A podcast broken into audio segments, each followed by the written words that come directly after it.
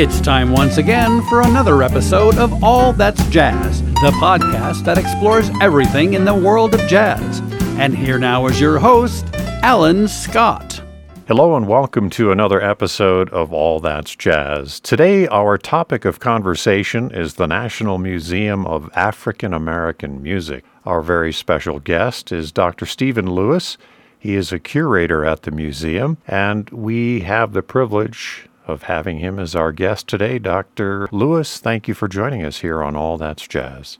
Thanks for having me. Very excited to be here. We're very excited to talk about this because it's, I think, a museum that is, in many respects, a long time coming. And so on that note, let me just ask you, why did it take this long, do you suppose, to reach the year 2021 to finally see this a reality? Well, I can say that, to your point, here in the city of Nashville, it's been 22 years of work. It's been a labor of love. And things like this project take time to build momentum. The fundraising process alone is time consuming. And then, of course, you have several years for collecting artifacts like we've done. That was a process that took more than 5 years in itself. I think that I certainly agree that this is a story whose time is really long overdue. And it's certainly a privilege to get to tell it. I think one other factor is the technological needs to really present the story of music in an engaging way. You need to have high-tech features, things like, being able to have music and interactive displays in your museum. Like you can't have a music museum without having music playing. And so it's sort of the passage of time has given us access to technology that has really enhanced the visitor experience, I would say. And that's another factor. So I think that a museum like this could not have been realized in this way without the most cutting edge kind of media components as well. One of the most surprising elements, and I'm sure you get the question all the time, and I know that has been on the minds of many people before, is the thing about why Nashville. But when you think about it, it's, to me, as I spoke with you earlier before we started our session today, that it's kind of the surprising, wonderful aspect of what it's all about. And in terms of where it is, I mean, it's literally downtown, and then it's right across the street from Ryman Auditorium, which is the holy shrine of country music. That's right. And I mean, one aspect of this city that is often overlooked is the richness of the African-American musical heritage here. I mean, so the thing that we hear about is usually the history of country music, which in itself also has a very important African-American component to it. But if you look at the history of Nashville overall, you have the importance of groups like the Fifth Jubilee Singers, who beginning in the 1870s really exposed the whole world to the power of African-American folk music through their performance of the spirituals, especially in Europe. You also have jazz musicians like Lil Hardin Armstrong, Jimmy Blanton, Paul Quinichette, who were trained here at schools like Fisk University and Tennessee State University. And then, of course, once you get into the 1960s and 70s, you have this really thriving and wonderful nightlife district on Jefferson Street, which is in the middle of the historically African-American community here. And so in the nightclubs on Jefferson Street, you had people ranging from Ray Charles to Little Richard.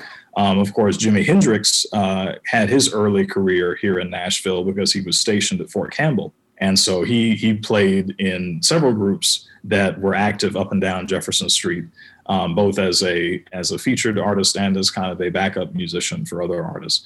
So there's a lot of music that has been made here that is relevant to our mission. And then also in a broader sense, the state of Tennessee has kind of been a crossroads for a lot of American music. You have the blues, you have country music, you've had important hip hop acts who have come out of Tennessee. And so in a lot of ways, not only are we in the middle of everything as far as being in the downtown tourist district, we're also kind of in the middle of everything as far as just our place in the country and kind of the state's role in the development of all this great music.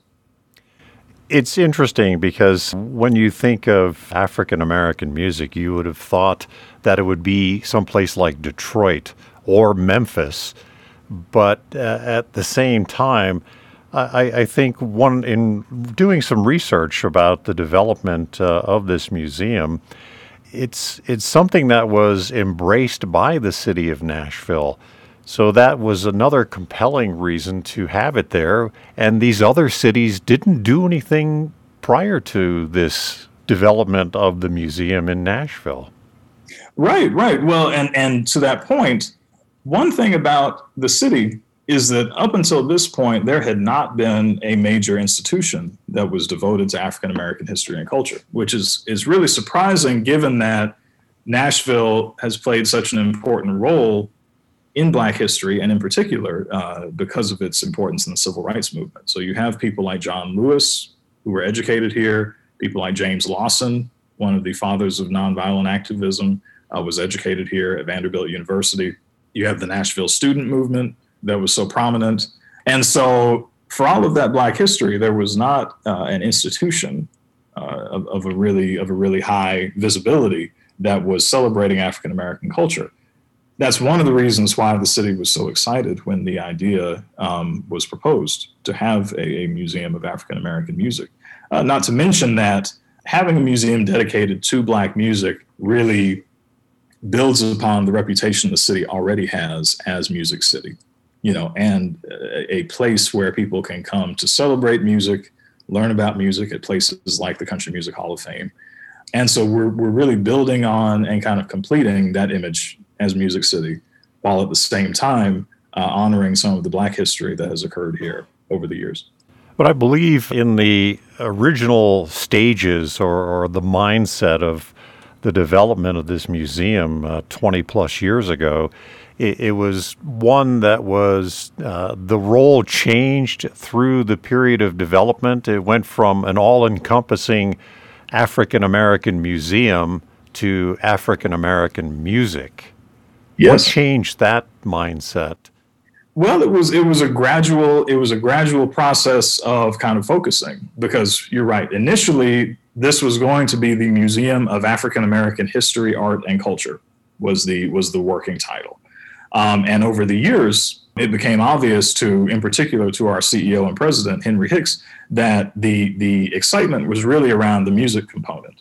And of course, that dovetailed really neatly with the city tourism influence or kind of emphasis on music, and the fact that there had not been a museum that kind of told the story of African American music in a really comprehensive way, right? Around the country, you have museums that are devoted to individual African American music traditions. Of course, you have museums like the American Jazz Museum in Kansas City. You have the Motown Museum in Detroit. You have the New Orleans Jazz Museum in Louisiana.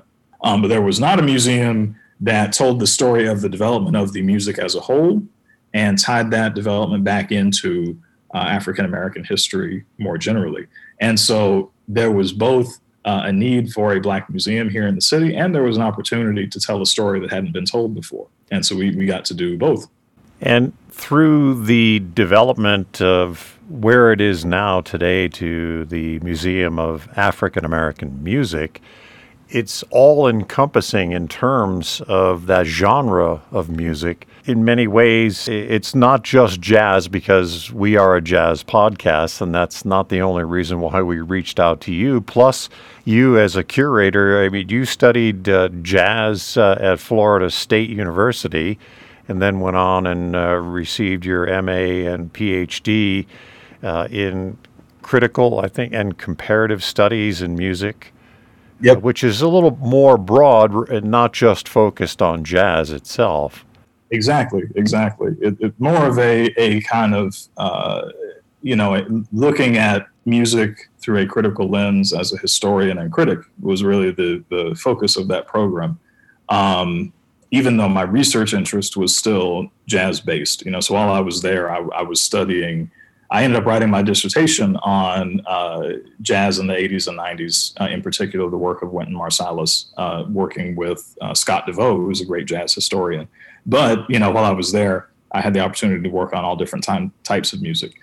And the museum itself, in a similar way, is not dedicated to any one genre. It's like you said, it's all encompassing. We have galleries devoted to, of course, jazz, but also to religious music, including spirituals and gospel. We have a gallery devoted to the blues, one to rhythm and blues, and then one to hip hop. And then on top of that, we have what we call the feature gallery, where we can have temporary exhibitions on any topic we'd like, And so some of the ideas we've discussed are things like, African Americans and country music, or, exhibits devoted to particular musicians, maybe that we could develop in collaboration with those musicians' estates or families. It's really it's the broadest possible approach. And the point of that is to emphasize that jazz and blues and hip hop and gospel music and all these other traditions share a common origin within the African American experience and within American culture.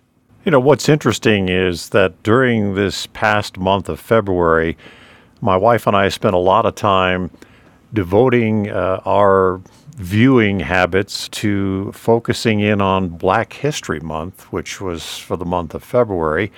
And in that, we watched a number of things that covered everything from the development of Stax Records to Motown. But then one of the best that we found, and it seemed to be the basis or the influence for so much of the different types of music, when we watched the documentary on the Black Church.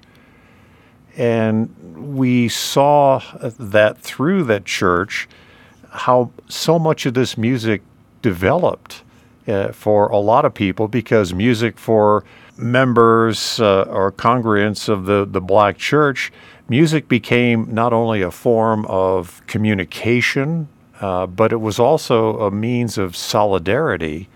And it was interesting to see that message within the context of music in the Black Church.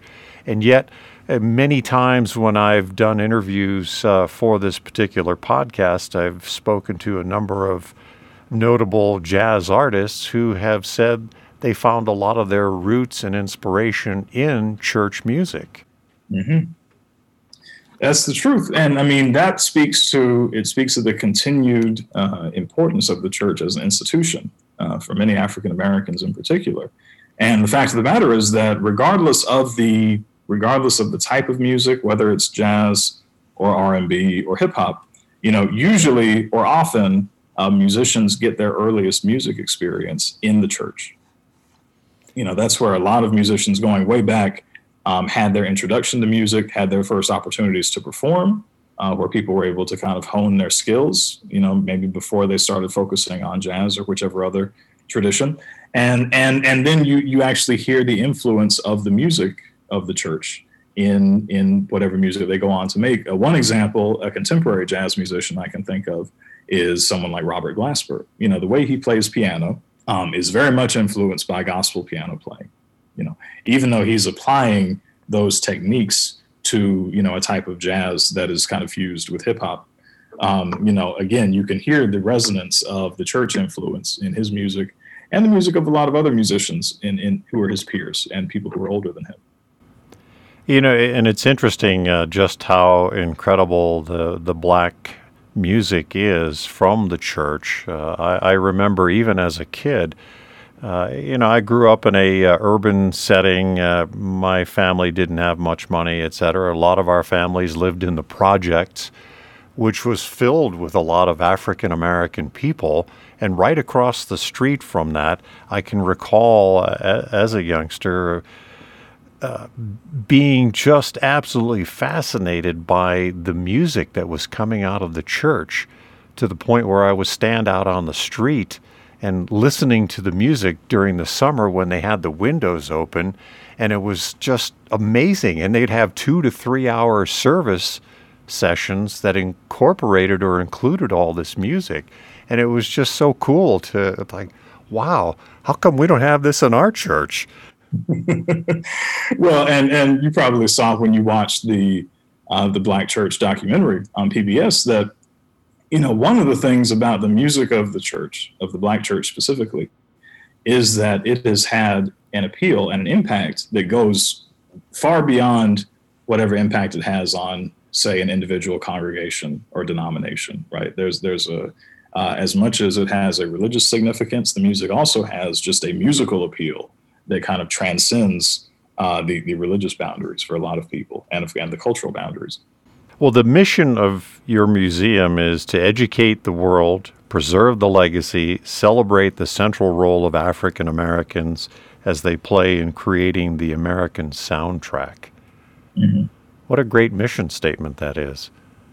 Yeah, and that's what we that's one of the stories we try to tell. I mean, in telling the story of African American music, we're also telling a very important part of the story of American culture. You know, we talk about the American soundtrack there. Something we want the visitor to come away with is this understanding that at the root of what makes us American, or what gives an American identity, is this African American contribution, right? And so, you know, whether it's listening to rock music, listening to R&B, listening to hip hop, the music that is the soundtrack of people's lives today in this country, most of that music is rooted in some way or another in the story we tell in this museum, in the development of Black culture in this country. So when you're in the museum itself, which is 56,000 square feet, that's a pretty large facility. Mm-hmm. What part of that or how much of that is devoted to the actual history of African American music?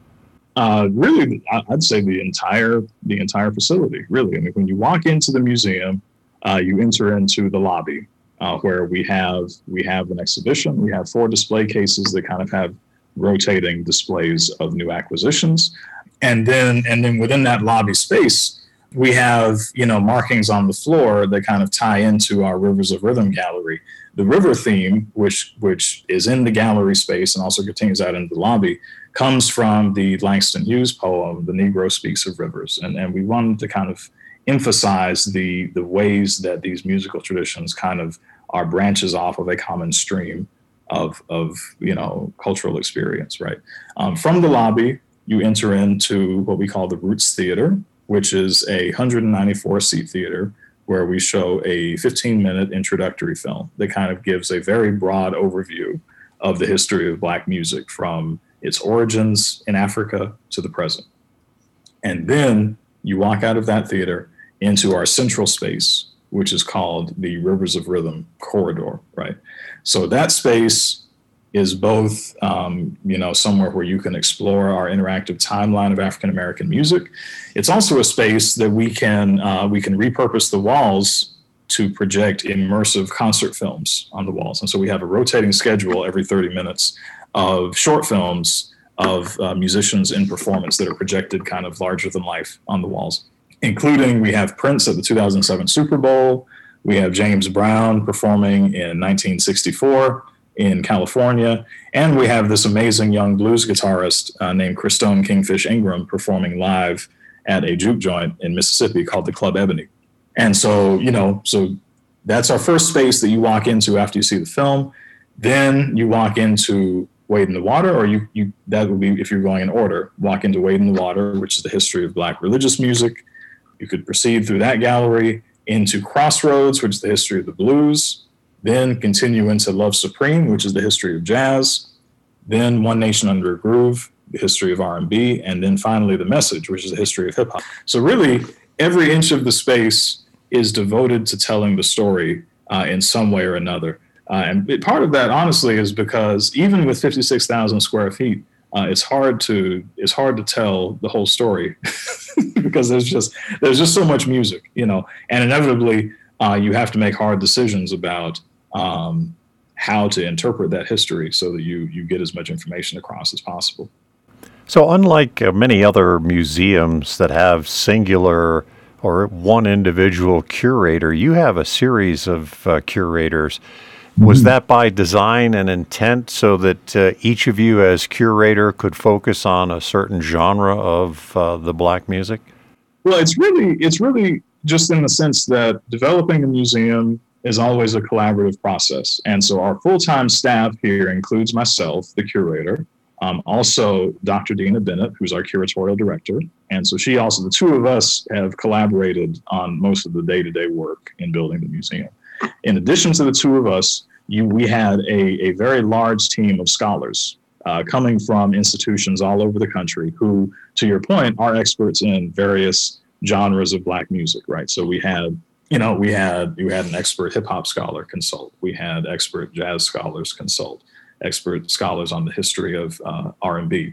And then kind of leading that group, we had our senior scholar, who is Dr. Portia Maltby, who's a professor emeritus at the University of Indiana, a very important and influential figure in the field of African-American music research. So it was really a team effort, and it was a very large team of experts who collaborated to put the museum together, right? Because it's so much information, you benefit from having the input of that many people to get it right. What do you feel is the most significant or the most important aspect of the museum that would maybe lead to a takeaway for someone that visits this facility? I think probably the most significant thing is the diversity of the music that we include as part of the permanent exhibition, right? I think I would hope someone would leave with a greater appreciation for the diversity and the variety of African-American music, and the fact that all these different types of music share common features and a common history and a common origin. So again, because we're able to have all these different musical traditions in the same space, we're able to make that point in a way that, exhibitions have not been able to do in the past, because we're able to give a comprehensive overview. In addition to the exhibitions that you have in permanent, or are they ever changing, or are they permanent exhibitions? So we have our temporary exhibit gallery, but we would have a rotating series of exhibits. The permanent exhibition is permanent in the sense that it will always be there. But we do will be refreshing the exhibition regularly by putting new artifacts in the cases and things like that. So the exhibition itself will be the same. The items on display will change over the course of, every couple of years. There will be something new on display. So, when you come back, if you come back maybe a year or two after your first visit, you'll probably see something new. And that's great. And plus, besides having the exhibitions, you also have a number of programs that are educational in nature, entertaining in nature, and so forth. Do you want to tell us about a couple of those? Sure. So two of our most popular are Music Legends and Heroes, which is actually a collaboration between our museum and the high schools here in the community, which is where we actually bring musicians into school music programs and kind of have them lead master classes for the music students. Another program we have is called Sips and Stanzas, which is more of a for for adult professionals, people who work here in the Nashville community, sort of an event where people can both mingle and network with other people here in the community. And then also we have kind of informative panel discussions on various topics related to African-American music. And often we have performances with those as well. So we might have one on, recent music videos, and we might have another one on Afrobeat, and we might have another one on jazz history, So it's really an eclectic mix of topics that we feature in the Sips and Stanzas program. So those are two. Those are our two most popular. We also have one program called From Nothing to Something, which is for younger children, where we show them how to build instruments out of items you'd have at home, things like cigar box guitars, things like banjos made out of cans from pickle jars, and things like that, just to kind of not only give them a fun craft to make, but also to kind of teach the lesson that throughout Black history, musicians have kind of constructed instruments out of materials they had on hand. Well, it sounds absolutely wonderful and very, very fascinating. So as you go through the museum, you're going to see all types of music portrayed and on exhibit there, as well as the programs. You also have an emerging artist series as well? Yes, we do. So we give emerging artists here in the Nashville community opportunities to perform at our programs. Now that we have our own museum space open, we have performance spaces in the museum We have performances in the lobby. The theater can be repurposed as a performance space in the evenings. During the day, the film will run, but in the evening, we can host performances there. And so, we've had that program running since long before the museum building was completed, because especially in a city like Nashville, you have this amazing wealth of emerging talent. And so it's been important for a long time that we do what we can to foster the development of the young musicians here. One of the great things, or I think that is a great testament to you and the museum, is that if people can come out of that facility going, wow, I never knew that, or the blues did this, or jazz did that, or is that a goal? It is. I mean, and I'd say that that is something that we already see. We've been open for about a month now, open to the public. And one of the most gratifying things for me when I kind of, watch the visitors engage with the exhibits, and when I watch them kind of coming out of the museum at the end of their visit, I've heard a lot of people say, I really had no idea about any of this. Or they'll say, this is all new to me. And it's very exciting because it reinforces that idea that this is a story that most people have not heard. And this is information that is new to most people. So I think it's so important that we're able to hopefully draw some attention to, these aspects of music history that are under taught, and musicians who are maybe not celebrated as much as they should be. I think that's especially important as it relates to jazz because, there are so many incredible musicians in jazz history who have had such small audiences, for a variety of reasons. And so, yeah, that for me is one of the most satisfying parts of having opened this museum is the reality that we are showing people something new and people are leaving with a new appreciation for the music they already love. Well, and it's part of your mission to educate. Exactly. And that's what it's all about, to learn more about blues and religious music and jazz and hip hop and so forth and appreciate it more. Because when you know the backstory, then it gives you an even easier or better way to embrace it and fall in love with it. Right. It helps you to appreciate it in a new way, I think. That's always been my experience. One other question about the museum. Is there one particular item or exhibit that is the crown jewel of the museum? Oh, man, it would be hard to say. I mean, as the curator, I really am not able to play favorites because every item has a really interesting story behind it. I can tell you about one of my favorite artifacts, which is in the Love Supreme Gallery, where we talk about jazz history. So we have a trombone that was donated to the museum by a woman named Helen Jones Woods. Helen Jones Woods was an original member of a group called the International Sweethearts of Rhythm. So the International Sweethearts of Rhythm were the first all-woman integrated jazz band. And they became very famous and influential in the mid-1940s because they toured the country supporting the war effort in partnership with the USO. And so she was this wonderful musician who was an original member of that group, later went on to briefly be in the Omaha Symphony Orchestra, and then her daughter, Kathy Hughes is a very important pioneer in broadcasting. Is the founder of Urban One Network. So there's radio and TV that she has founded. And so yeah, it's great to be able to tell the story of Helen Jones Woods, tell the story of women in jazz, and have such a cool artifact of hers because we have her trombone on display. How can people learn more about visiting the museum, seeing it, or what it's all about? Yeah, so I would encourage everybody who's interested in the museum to visit our website, nmaam.org. And on the website, you can learn more about our museum. You can also purchase a membership. I'd encourage everybody to purchase a membership to the museum as well. There are all kinds of benefits that come with membership, in addition to supporting the work we're doing here in the community. I truly appreciate, Stephen, the opportunity to spend this time with you.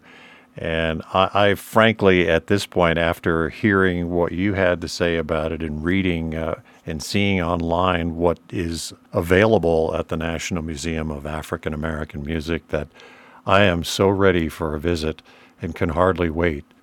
Wonderful. Well, just let us know when you're in town, and we'll roll out the red carpet. Well, thank you. I appreciate that. But more importantly, I'm sure anyone that goes to the museum will truly walk away with it saying, I'm so glad I did this when I went to Nashville. Well, thank you. Thank you. And we certainly hope so. I thank you again for your time today. You are a truly wonderful spokesperson for this wonderful museum. Well, thank you for the invitation. It was a great conversation, and it's just, you know, it's great to be able to talk about what we're working on here. Thanks for listening to this episode of All That's Jazz, featuring Dr. Stephen Lewis with the National Museum of African American Music. We'd like to thank Ben Sedrin for the use of Mr. P's Shuffle as our theme song. And join us next week for a reunion and conversation with jazz vocalist, composer, and arranger Hannah Bayardi. If you like today's episode, please leave us a 5-star rating on the streaming service you use. All That's Jazz is available on every major streaming app, including Podbean, Apple Podcast, and Spotify, as well as Facebook and online at allthatsjazz.net.